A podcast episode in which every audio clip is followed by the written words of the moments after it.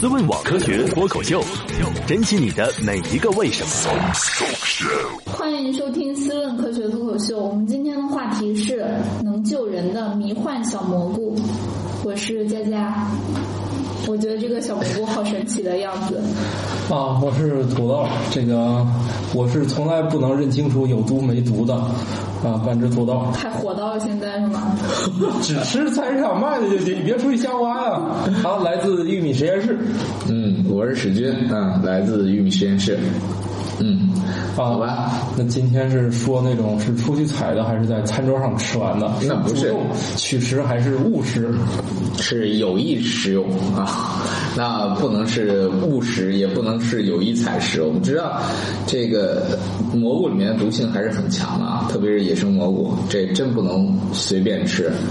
就别说人了，你看那个《大战僵尸》里面那个僵尸，你吃那个迷幻小蘑菇什么效 果？这迷糊了吗？当然迷糊了，你没玩过那个啊？迷幻小蘑菇会吐泡泡把你喷死的。哦，不是，那个是那个是那个是，哦，你说那个就是花八爪小蘑菇啊特别花的那个。对对对对，吃了以后那个就晕了，然后就去啃自己人去了。哦，对对对哦，那是迷幻小，没玩过啊！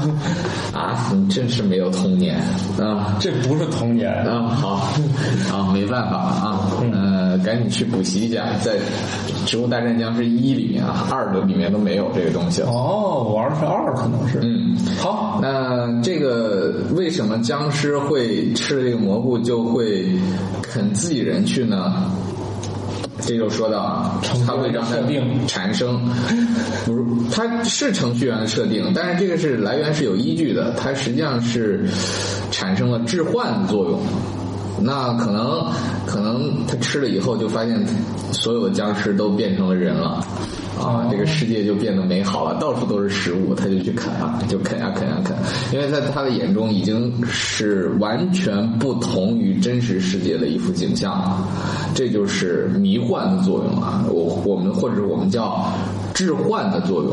嗯，其实其实这个世界上有很多这种致幻功能的化学物质，就包括这个迷幻小蘑菇里面啊，当然迷幻菇或者说致幻的这个蘑菇也有很多种。那那我记得我们在前面的节目里面就跟大家说到过一种，对，小人儿的。对，看小人儿的那个叫小美牛肝菌，或者叫剑手青，这在云南特别常见的一种蘑菇，吃的剂量如果足够的话，就能看见小人儿，啊，产生一种叫小人国综合症。这个为啥叫小人国综合症呢？就是因为吃了这个东西以后，你会看着桌子上啊、墙上啊、树干上啊，到处都跑小人儿。嗯嗯，当然我没体验过啊，很遗憾我没体验过，因为这个体验不是那么容易做到的，因为稍微过量一点儿，就会死是吗？有可能，我的妈呀！哎有 有可能，第一， 这个真有可能致死啊，这这真的有可能要致去死专业的料理店服用吗？呃，专业料理店也不会让你出现这种状况的啊，都会把它做熟。呃做熟以后，这个这个效果就没了，因为那种成分就会被破坏。啊，哦它破坏以后，你就不会有这种体验了。蘑菇一般不卖六分熟、八分熟、全熟是吧那当然不能卖啊，你这是作死我啊还！我这属于作死啊。九转大肠刺身。还 是嗯但是是这并不妨碍有些人啊，确实会利用这种效果啊。那我记得在二零一四年的时候有过这么一个报道啊，还还挺悲伤的。我记得在之前节目中也大致跟大家说过，就是一个一个母亲，嗯，这女儿死了啊，嗯不幸不幸去世了。然后呢，非常想念她的女儿。这个母亲呢，偶然有一次就买这个剑手青回来吃，结果吃完以后得就看见就看见了啊，还沟通，还对话，还交我的流，天然后又哦就寻得了心理的安慰嘛，嗯寻得心理安慰。但是药效过了以后，嗯，或者说蘑菇的这个一片空毒效过了以后，一片空呃，但然后什么都没有了啊，什么都没有了。然后他于是他就再去买这个这个呃剑手青啊，或者叫小美牛肝菌，再继续再回来吃，吃就是为了寻求这种置换的效果啊，寻求一定的心理安慰。因为你想啊，你这种中年丧子，这是一个非常大的打让击、他啊。每每次都能把握好剂量吗？你就一点一点吃嘛，嗯，一点一点吃，吃到刚好看见为止， 那只能是这样了啊，那没有别的好的办法。但是这种做法，我不建议大家去做啊。你比如说听了我们今天节目说好，我我我跟我对象刚分手了，我特别想念我对象，然后我去来换一下，不行，不，别别这么费劲，你再再找一个就行。 对，千万别互这种换去啊，这个还是性命攸关的啊。这种事情，如果你自己操作不好的话，那真的就过去了。啊那反过来说，那今天有谁来关注到这件事情了？医生来关注到这件事情了。医生为什么会关注到这件事情呢？呃我们刚才说的只是一个个例，就是思念他的逝去的女儿，这是一个个例。嗯，但是更多的病人。其实也面临着很大的这种心理问题，特别是一些癌症啊，比如说类似于癌症晚期的这些已经是怎么说呢，得了绝症的这些病人，其实这些病人，你要说他承受的这种生理上的压力，其实我觉得很多时候远远不敌他在这个心理上的这种压力。非常的抑郁啊，因为我们知道这个很多很多疾病，其实，嗯，病人给自己的心理暗示就是说我基本上没救了啊、这个其实啊，你就反过来说，这个属于我们大家应该摆正心态啊。那很多疾病确实没有治愈的可能，比如说像癌症、像艾滋病，这确实没有治愈的可能，但是这不代表说你不可以去在很长的时间里来维持你的生命，或者说维持一个还比较高质量的生命。嗯，你不要去期望这个完全治愈，嗯，这是完全治愈不了，但是反过头来想，还是还是可以活下去的，而且还能很好的活下去。大家努力挣钱，这样就可以一直续下去对，了， 能活下去，但是续很多年就跟充值续啊命，！真的对真对的。对，充值视频。对，你要是很有钱，能续好多年，得了什么都能续好多年。嗯对只只要别是那种急性疾病。对对对，但是但是问题是啊，大家可能在这个过程中确实不想啊，确实对这个事情存在一定的怎么说呢心理阴影，这个肯定是人之常情嘛，都害怕嘛。嗯，因为你这个这得了这个病绝症，你你总会觉得这个死神就站在你身边。对啊，就是这个是这个压力是非常非常大的。那很多人其实恰恰是因为这种承受不住不住这种心理压力，寻求了一些比较极端的解决方法，比如说就就真的就自杀了啊，或者说抑郁的抑郁的严重就就干出来一些比较极端的事情，这个事情也经常会发生。那怎么样解决这个问题呢？这个科学家找来找去，哎，发现诶，迷幻小蘑菇是有用的。 哎，这为什么说迷幻小蘑菇有用呢？我们刚才已经举那个例子啊，就是说它还是会有可能让你看见一些比较幸福的、比较有希望的事情。它至少是可以，可以让你。当然，这是只是一个表象啊、如果是我们论到深层次的抗抑郁的这种事情的话，还是得从这个置换的这个基本的机理来来看啊。那基置换的基本机理是什么呢？其实所谓的置换啊，那就是说我们脑子里面的这种神经递质不太正常了啊，出现问题了啊脑子短路脑子对对对对对，这个这个词儿虽虽虽然说的是有点儿戏谑啊，就是脑子短路这事儿，但是但实际情况还真就是脑子短路 了啊，就是你有些那个地质没有传递过去，或者说传递多了，这都有可能引发幻觉。然后我们脑子里面最重要的一种神经递质是什么？就是五羟色胺。五羟色胺实际上是一个非常重要的一个信号的物质，它从一个神经从一个神经节到另一个神经节，从一个突触到另外一个突触，就是这样的来回的传递，依靠这种传递的方向不同，还有传递强度的不同，你就能有不同的这种反应、情绪，包括记忆，这些都是都是通过这么简单的化学的过程来解决的啊，或者是物理的过程来解决的，没有什么神奇的东西是吧？那我们人脑啊，嗯，说到底，其实就是跟那个计算机的运转的过程差不太多啊，基本上是同同样的这种原理在运行，只不过我们的这个运行的这个成分更复杂一点。嗯，那我们现在没有办法破解。那好，那没有办法破解，不代表说我们没有办法影响。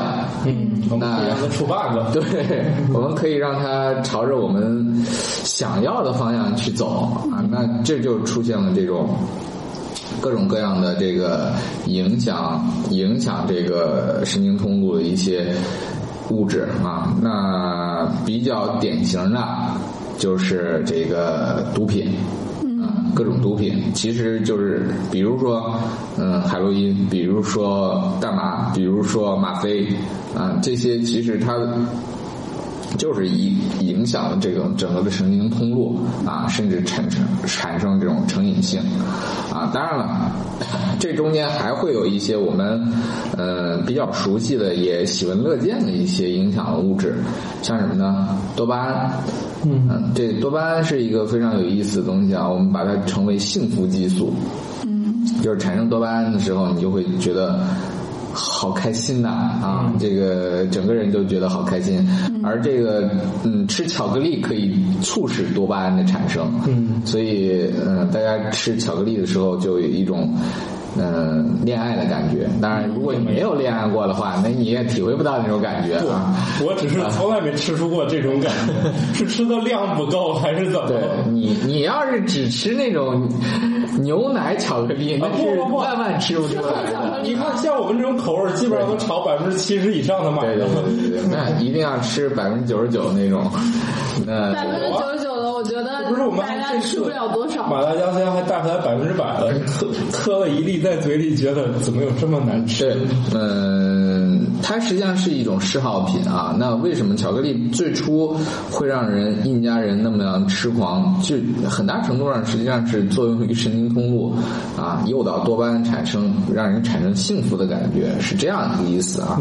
那再说回来，还有一类就是我们这这个节目里说说到这个致幻剂了。那致幻剂其实是一个非常大的门类，嗯，包括这次科学家提出了叫裸盖菇素。这裸盖菇素从什么地方来呢？从裸盖菇里面来。什么叫落？裸盖菇就是一种蘑菇，小蘑菇啊，这长得真像那个《植物大战僵尸》里面那个迷幻小蘑菇啊哦。那裸盖菇，这个裸盖菇呢，跟我们刚才说那个肩手青那个它所含的这个致幻成分就不一样。嗯嗯，但是这个置换成分呢，有一好玩的事儿就是，呃，这俩置换成分，一个叫裸盖菇素啊，那个建筑氢里面叫这个麦麦角酸乙二胺啊妈，就是也叫麦角菌素啊，呃，简称 LSD 啊，这两个呢。完全不同啊，它们是完全不同的两个物质，但是它们有联系，啊，有什么联系呢？这个这两个都是一个化学家发现的， 对，是瑞典化学家霍夫曼，嗯，他发现的。 啊，啊，发现什么时候发现呢？其实他最早发现的是叫这个麦角菌素。麦角菌素，这个麦角菌素呢，嗯，大家很早以前就知道，这个发霉的这个叶脉上面啊，会长那种黑色的像角一样的，其实是真菌的子实体。说一旦长这个东西，你就不能吃了。为什么不能吃了呢？因为吃了以后，你会感觉自己深陷地狱。嗯啊，有那种深陷地狱的幻觉，其实是一种幻觉啊，你就吃了以后就浑身就会感觉会燃烧起来，就好像被扔到地狱里面那种感觉一样。所以呢，那个麦角菌啊，当时一旦发现长不出来这个东西，说不行，这个就不能吃了，这个吃了就吃了你就着魔了啊，这或者折磨或者折说磨谁就给他。对，有的人有的人就还认为说，这已经被魔鬼的力量附着了，你吃了以后就会被魔鬼侵占啊。所以那些人其实表现出来一些非正常的这种活动呢，都被归结到这个怎么说呢，就魔鬼的行为。它是这一会儿就过去，还是它会有持续的影响？看你幸运不幸运吧，你要是吃少了，一会儿就过去了。吃多了就吃多了就永远回不来了啊，真永去远了回不来了。对，那大家就一直就不知道这里面到底有什么东西，所以呢，这个这个事情后来就是 Hoffman 这个霍夫曼霍夫曼啊，这个瑞典化学家就在一九三八年的时候，嗯就去做这个研究。研究什么呢？我我总得知道这里面到底是什么呀？嗯，就是化学成分是什么？因为我们知道，在那个时间啊，在那个年代，就是从从这个十九世纪中期以后，一直到二十世纪中期，在整个这个时间段里面，嗯，各种新的物质不断被发现，就是化学家特别忙的时间，不断去发现新的化学物质啊，这个找这个找那个啊，分离出来好多稀奇古怪的物质。那那个呃霍夫曼呢，也热衷于搞这个事情，于是呢，哎，他就提取提取提取提取，但是提取呢，提取出来这个东西确实提取出来了，嗯就是这个麦角酸乙二胺，我们叫麦角菌素。啊，嗯，但是他不知道这个是东西就能致幻啊，他并不知道这个东西是就能致就幻没。试一试，呃，他们这个就是出现它这个效果，或者是说知道它的效果，是一个很偶然的事情。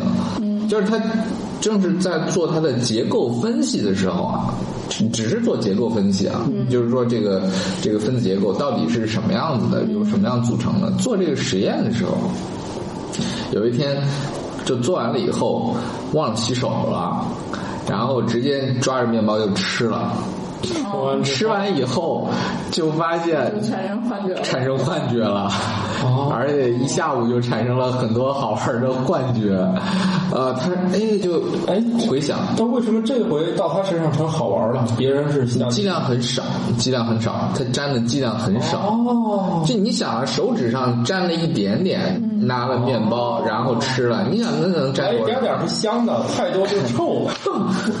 那那这个不好说啊，这个因人而异，不能不能说随便去试啊。那只是说这个发现是极其偶然的一件事情哈。他把这个东西吃了以后，哎，会就觉得。这不对呀、我我什么也没有做嘛，他只是就后来就反复的回忆那天究竟干啥了，嗯，那你就吃个面包就吃成这玩意儿了，就吃成迷糊了，这这不对啊！就反复想，反复想。哦，后来想到，哎，做吃面包之前没洗手，这件事告诉我们啊，同学们，做实验之后一定要去洗手。不啊然怎么死的都不知道。对对对对对对，这个还真有这样的案例啊，真不骗大家，真有这样的案例，就是做了氰化物的实验以后没洗手，导致中毒死亡的案例，真有啊，这事儿真的发生过啊啊！啊可，这见个养成好习惯是多么的重要。非常重我要。忘了，就是特别这种事儿还容易出现在老手。啊对你来不及啊，你你有好多人就觉得无所谓，反正我好像也没沾上，然后吧唧吧唧就吃了，然后嗯你你如果那顿饭你吃的是米饭那还好，如果你吃的是面包和馒头，要那用不手就抓挂了嘛啊，用手手抓的所这以些成为一个亚洲人很重 要。你可以用用筷子吃饭。那不一定，那你还有吃馒头、花卷儿，还有包子的是吧？但是，嗯，大家都喜欢用筷子夹着吃啊。谁说的？大包子你也夹着吃啊？你得切成片儿，万一嗯大包子你还夹着吃就给那个啊？大不包子可能啊！好吧，所以养成实验过后要洗手的习惯，一定一我定要哎注，意。我说的对不对？都是老手爱干这种容易忘的事儿。其呃，实新手也不一定哈啊，这不好说，这不真不好说，这完全是在于你一个实验习惯的问题。嗯那有的人实验习惯就是把这个东西做完了以后都规整的特别好，嗯，嗯，然后呢，所有都擦干净，自己手也洗干净。有的人就是啪扔扔一大堆。对，这就好比有人那就跟那一家那做饭的，那女的经常抱怨，他家那男的做顿饭，恨不得把厨房都给弄得哪儿都是，是吧？对对对对对，有有这种习惯啊，一定要培养出好习惯，否则的话，你这个做实验死都不知道怎么死的。这个因为这里面潜藏危险太多了啊，特别是做一些有毒的，刚才我们说的像像这种置换的。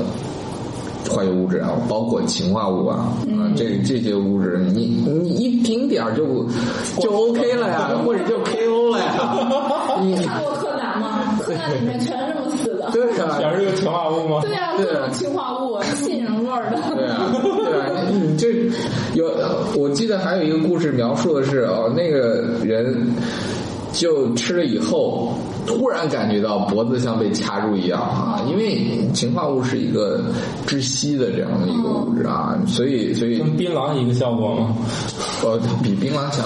槟榔是提高血压和心跳，这个氰化物是抑制你的中枢神经的，就是呼吸的中哦一个枢是神更经。兴奋，一个是抑制。对，基本上就直接就就掐死掉了啊！哦这个让我要这没有办法，嗯是真人拿铁这种东西，什么都真的。省得有什么杏仁味儿，我也吃不出来。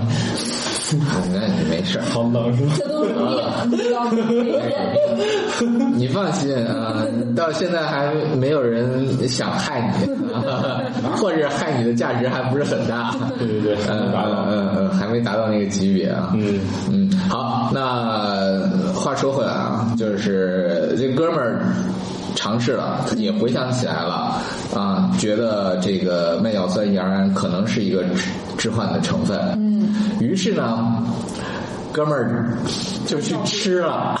我以为要找别人试试呢。哇，他要他要亲自的来证实一下。刚才说好多事儿不都是这样？你像那个发现那个呃幽门螺旋杆菌的，那也是照死里给自己关。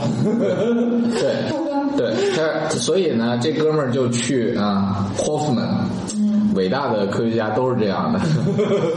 来吧，谁啊我们下地狱，谁下地对，狱？他就去弄了一点儿吃啊，弄了多少吃呢？没没弄多少，弄了弄了两百多毫克来吃，那挺多的了吧？对，挺多 挺多的，挺多的200，两百多毫克基基本上属于上限了，就是说你再多吃有可能会被毒死。哦很多药来说，啊有效成分也不一定这个多。对，吃了两百多毫克，然后思问网科学脱口秀，珍惜你的每一个为什么。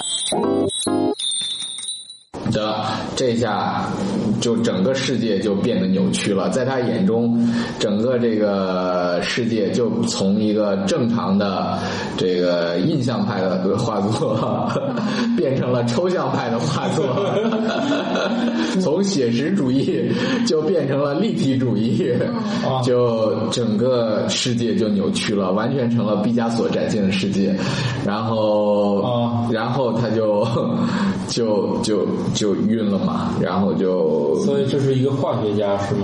这是一个化学家，然后就整个的世界还好啊，他吃的是一个处于上限这个状态的啊，没吃过量啊，没这也跟没体有重有关系 致命，成为一个胖子会更有效的抵御。好吧。理论上是这样的。 你体好，然后呢，好，这个哥们儿活下来了。你要是他活不下来，也发现不了后面那个是吧？哎不不，啊可能换一个人。呃，对，那活下来了，然后就就说啊，发现了这个 LSD、这东西是一个很强的致幻剂，嗯，而且呢，这个致幻的效果呢。非常的有意思，就是它可以扭曲人对整个这个世界的认识，就是你的整个的感官看到的东西都是不一样的。嗯嗯，当然了，这个东西也因人而异啊。据我的有一些好朋友跟我描述啊，他们吃过的这种状态，不一样的人看到的东西是不一他样们的吃。了啥呀？吃了蘑菇吗就是吃那个坚乳清，就是那个蘑菇啊，嗯里面也是这个 R 也是 LSD，但是看到的东西不一样。啊，嗯，就是有些人中毒的反应是特别的，哦就是惊恐，因为因为你如果说你你心里这个心心里理不有够事儿强大，心理不够强大，然后比较的就是悲伤的情况下啊，不是也不是悲伤吧，就是心理不够强大，你的你的思维总是会往一些负面的效应去想的时候，可能会看到一些就是负面的景象，比如说这个视野变得阴郁啊、扭曲啊，就是变成一个让人恶心的这种状态，也可能。但是有些人会觉得哦，这个色彩太丰富了，嗯啊，然后呢还会有很多好玩的事情发生，嗯，那甚至还有一些。艺术家，嗯啊，他们会有意的去尝试这样的一个置换的物质，那寻求不一样灵感，也有这样的事情，啊那那真的是不一样灵感。嗯董小姐那个味，嗯，你啊你在正常的情况下是看不到的。嗯，所以这就是这个 LSD 的发现的过程。那再往后说啊，到了一九五八年的时候，这时间一下子就过了二十年，嗯才发现的这个裸盖菇素。啊，哦也是 Hoffman 发现的，因为我觉得他他可能这个这个着迷了。对对对对，我觉得他是对这个事情有有了更深的理解打，就开在了新的世对，界，就这种已经不满足了，我要找到更好用的。就不停的去找这个新的置换成分。那找来找去，其实置换成分挺多的，就是在世界各地都都有很多。嗯，啊，包括刚才我们说的这剑肘青，包括麦角，包括这 个洛尔乌。其实，在一些原始的文化中，大家都在用，嗯，都有它的用处。用在什么地方呢？用在这个巫师身上。哦是，巫师啊，我们都知道跳大神儿的，哎，这玩意儿不是装的，就是服用完之后来真不是真装的的。啊，来真的啊，他那个表现是真的啊 太。惊艳了！我也每次嗑嗑药嗑多了 你放，心，人家都是代代相承的，那都告诉你能都吃有多计少，量表，绝对有啊！称完体重跟你说这个服用多少，而且告诉你是哪个山上的能吃多少，哪个山上能吃多少哦，这肯定都是有确定的啊标准的，不能随便吃。他们也知道，巫别师系统也有那样的神农是吧？嗯，那为什么说那个那个这种这种这个巫师体系里面会说这个山上这个东西才有用，那个山上那个东西没有用？那是啊，你换一个山，你剂量把握不准，不就挂了吗？ 对啊，它一定是要有，它在一个山上，它基本上不变异嘛。基本上不会，嗯，大体上不会出现太大的变化啊哦。那它就这样来吃，好吧？啊，这样吃的话，好，那是真的跟神沟通了。至少至少在他的思想里面是真的跟神沟通了，哦嗯就是那种出现了那种幻觉嘛，强烈的之外这，样的话自己就信啊，当然信了，当省然了信省了。了那个自自自这万万得演，对还得让别人相信对，你这演的。啊回别人也信了，他也信了，完全是自然的流对露。对对对，这真的不是一个简单的骗子的行为啊！千万不要把巫师简单的等同为骗子啊！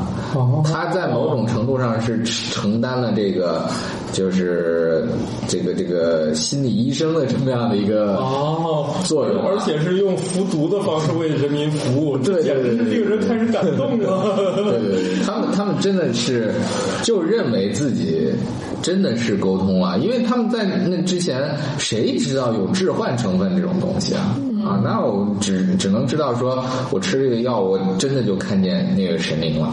啊，那我把神灵那个本色出演嘛，那底下的吃瓜群众也是看那个，他们是在本色出演嘛，也不像骗什么样的是吧？嗯也是一种真实的反应，所以这个事情其实，在各个文化里面都有这样的一个东西存在啊，就包括嗯这个西方的啊，刚才说到了欧洲女巫，很多女巫她们也会用这个麦角来来产生某种幻觉，嗯，在某种仪式的时候来吃这个东西会产生幻觉，这就都是很很怎么说呢，也是人类历史发展的一个印记吧，嗯。哎呀妈，这这种应该给他发那个额外的补助。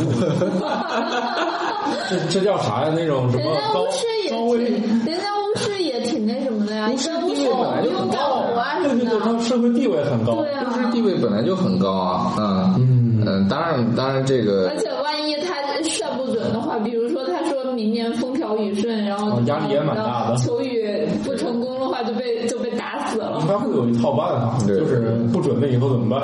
对对对对对对， 碰到碰到性格暴烈的就不好用了。不准以后就直接被献祭了呀。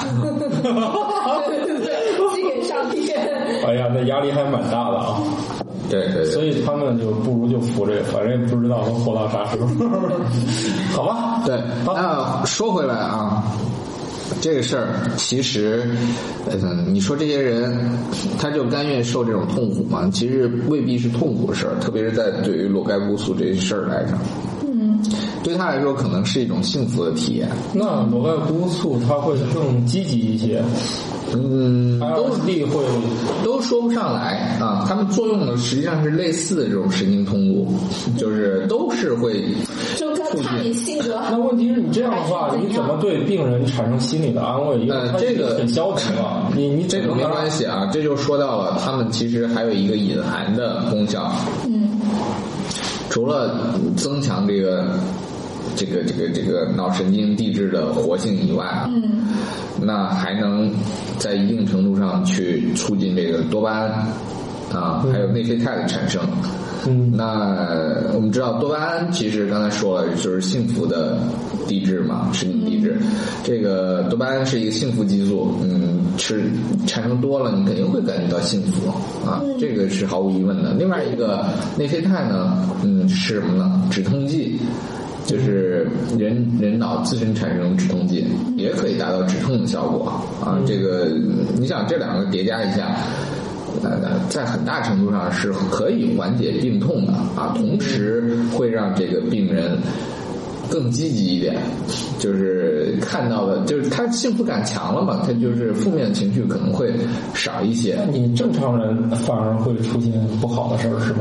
嗯，那就就不好，这个不好说了嘛，就是因为这个是前提是，嗯，这两种幸福的物质或者止痛物质都在产生，但是问题就在于啊，你你它它相当于让你的神经过载了，信号过载了，那你过载了也可能是好的，也可能是不好的啊，这个完全也是取决于你的内心。强大不强大？嗯不是说我我给你吃个药你就进入天堂了，那那不可能是这样啊。我只能说我你你会更强的去把这个幸福感放大啊，而不是把你的痛苦放大。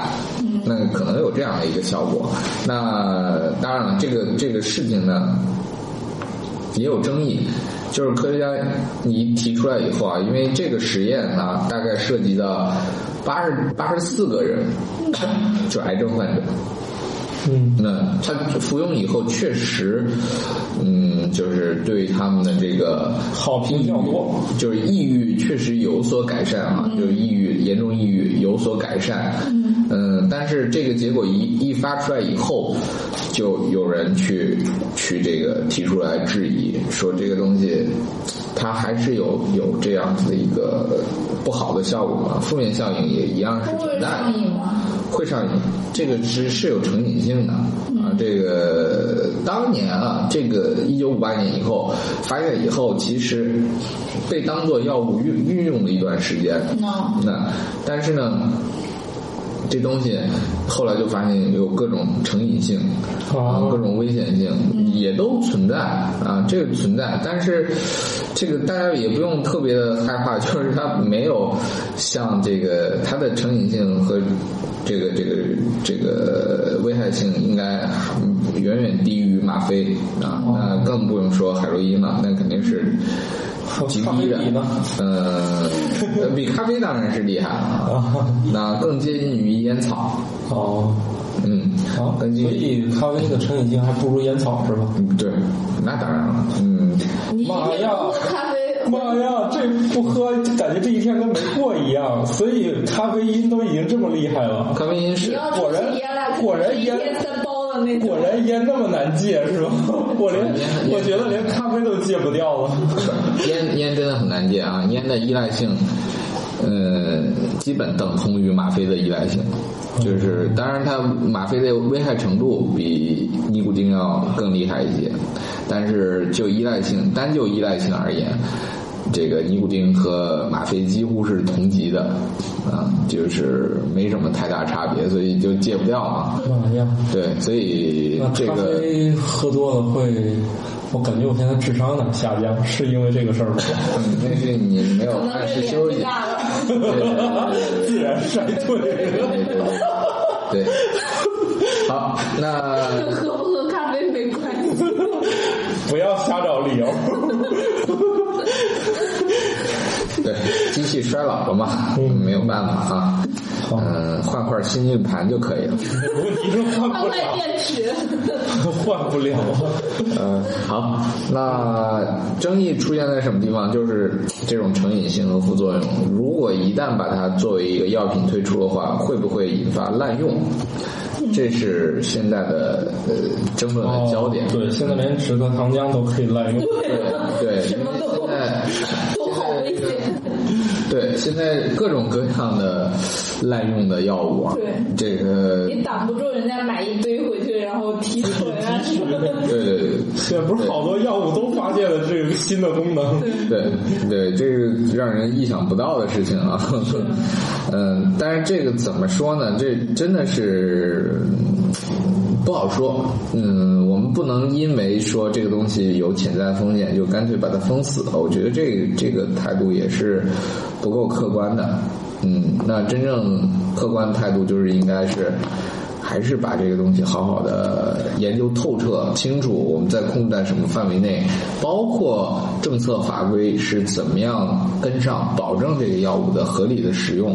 你不能说这个东西就像吗啡这种东西，你说它有成瘾性吗？当然有，嗯，但是它是仍然是一个很好的这个麻醉剂，嗯啊，你在严重的创伤的时候，它确实还是有效的，能救命啊！这个是这个是看，但是看问题就在于你怎么用啊，怎么样管控，你管控手段完善不完善啊？那很多药物都是这样子的一个东西啊，那你不能说我说这个东西对，而且这种药物还极其的便宜，对嗯对，那好，好像杜冷丁一支极其便宜是吧？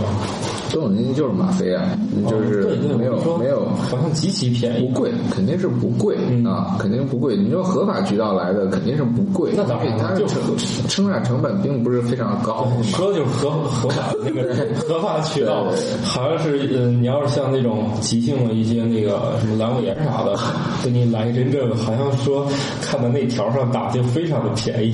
对嗯对对对，那就反过头来说啊，嗯，除了这个药物的管控以外，我觉得其实在未来发展过程中，嗯，还值得关注的一点就是这些病人的生活质量的问题啊。这个这件事儿实际上是暴露出来对病人生活质量的一个讨论的问题啊。你特别是一些嗯重症的病人，就不比如说癌症晚期的病人，他们的生活质量，其实我们现在啊。很大程度上就仅仅集中在续命这这一件简单的事情上啊，就是续命时间这件事情上。但是，但是这件事儿啊。有没有用呢？也有用，但是它会不会嗯一直这样做下去呢？我觉得也不会。那为什么呢？因为你简单的续命实际上是嗯在某种程度上是一个延长痛苦时间的一个过程。嗯，那你你如果你连生活质量都没有了，所以另外一波人研究的是怎么结束啊。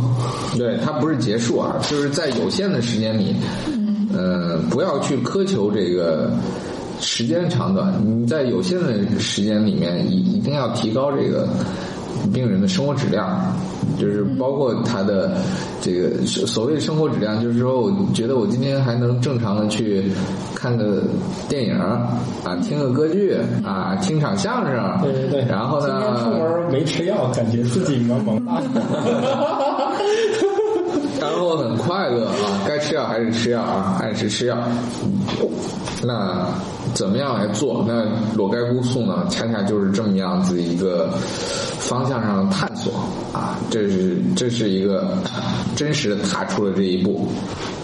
我们要要往这个方向去走啊。然后怎么说呢？也许以后还会有更安全的这种东西出现，比如说专门就刺激多巴胺产生了这种嗯，物质啊，专门刺激内啡肽产生的这种药那物，哎你巧克力里面是什么东西？巧克力碱、可可碱，所以就大量吃巧克力。它呃，的缺点是贵，但是这个是不是这不有？好吃啊，问题是。对高纯度的并不好吃。对你要是提纯的可可碱，未必是一个安全的一个东西了。如果可以的话，那早都有用了。是这么对普遍的东西，对，它一并定不实用是存在你想象不到的缺陷的。也许你吃了以后，也也能看小人儿，是吧？ 啊，也也有可能出现这种情况。好吧，那就祝大家啊，还是身体健康。嗯啊，先别得病啊。对那得了病以后也别害怕，但是我们究极的目的是先别得病啊。嗯对啊，我们善始善终，这是最好的一个呃开始结局哈。对对对，好。然后可以在微博上与视频深入浅出的进行讨论。 啊啊，嗯，你千万不要想不开去吃那个迷幻小蘑菇啊对！我，我倒是觉得，千万别想不开去吃牛肝菌刺对身，对对我倒是还是打一广告，我是觉得吧，就是自从我们搞了这个玉米实验室之后，吃到了。我认为啊，是是我从来没有吃到的这种好水果。嗯，我现在才发现，其实这个生活质量还是挺重要的。啊对，当你吃过六块钱一颗的猕猴桃的时候，你就再也不愿意吃十几块钱一斤的猕猴桃了。是的，是啊的。所以大家如果有好的水果线索的话，也欢迎对，我是跟我觉得们交流啊。而且你不一定非要得病啊，人生也有很多意外，啊一定要活在当下，是 吧？好好的享受生活。 好，好那就这么着啊，欢迎大家关注植物人史君，啊。欢迎大家关注玉米实验室，欢迎大家 关注科学脱思问科学脱口秀啊！好，那就这么着，啊，这样拜好，拜。拜拜。思问网科学脱口秀已在各大主流音频平台上线，每周二上午六点准时更新。可在微博和微信公众号搜索“科学脱口秀”与我们留言互动，也可以加入我们的 QQ 群幺三六六幺零幺八三。在 Podcast 上的评论盖楼每新增五百条，会放出某主播或嘉宾特别节目，期待你们的努力。干巴爹！如果想确保留言被念到，可打赏任意金额到我们支付宝账号“科学脱口秀全拼 ”at gmail.com。如果你想和主播们前往地球上最生机勃勃的地方一起旅行，请在微信公众平台账号搜索“思问网”三个字并关注。我们致力于打造一个科学自然爱好者的乐园，带领更多人用科学的目光感受自然的美妙。思问网，珍惜你的每一个为什么。